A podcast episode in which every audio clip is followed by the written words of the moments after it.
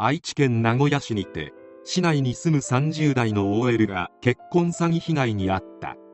詐欺師はなんと犯罪者を裁く裁判所で働く男だった。詐欺師の名前は星野義彦。詐欺師と知らなければ国家公務員の若いイケメンである。被害女性が星野と出会ったのは2018年3月。星野は当時24歳でイケメン。自己紹介カードには年収800万円と記載していた。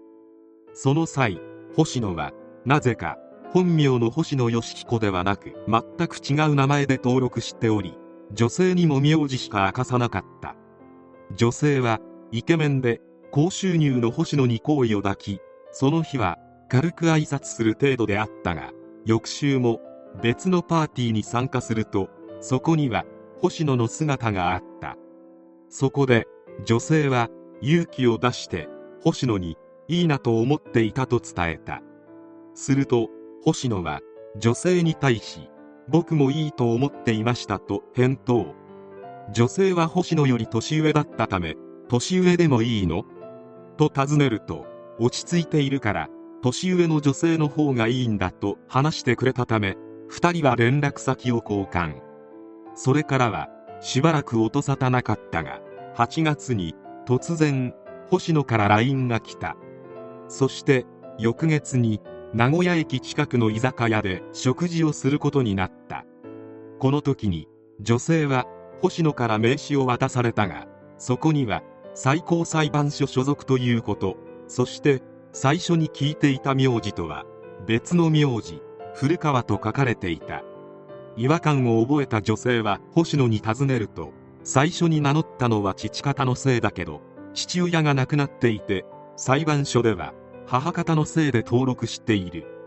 海外から戻って今は東京ではなく名古屋で働いていると説明。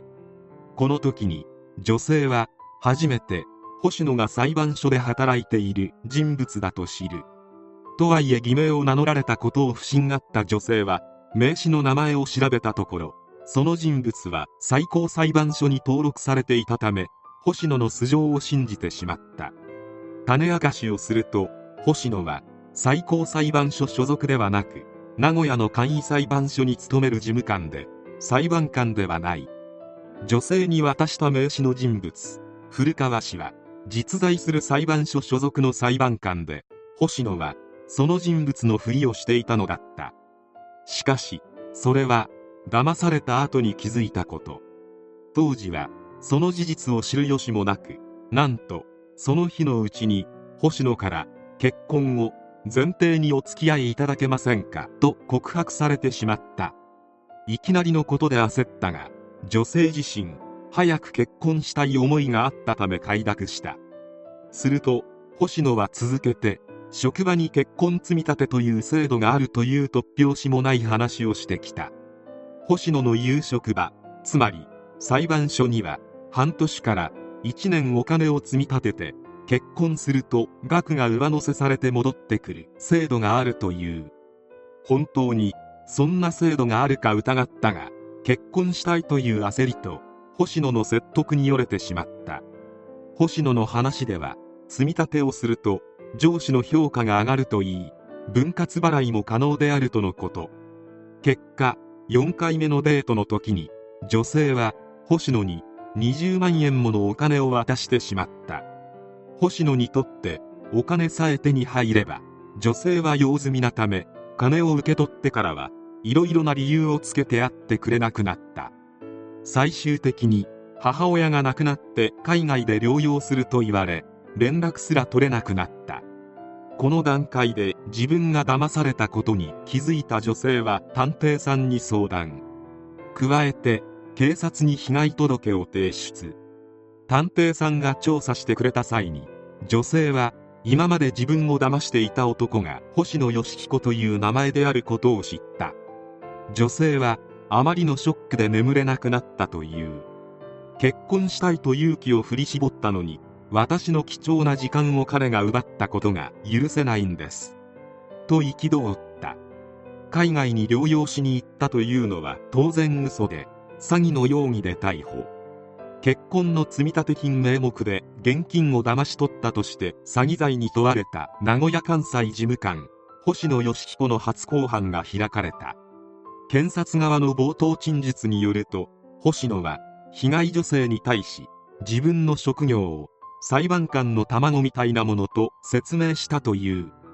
被告人質問で星野は裁判官を名乗った方がモテると思った。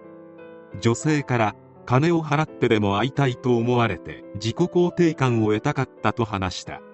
さらに裁判官と信じた女性が仕事内容などに関心を抱くと星野は自分自身のことを知ってほしいのに人を職業で見ていると憤り鬱憤を晴らすために金を騙し取ろうと思ったと動機を説明した。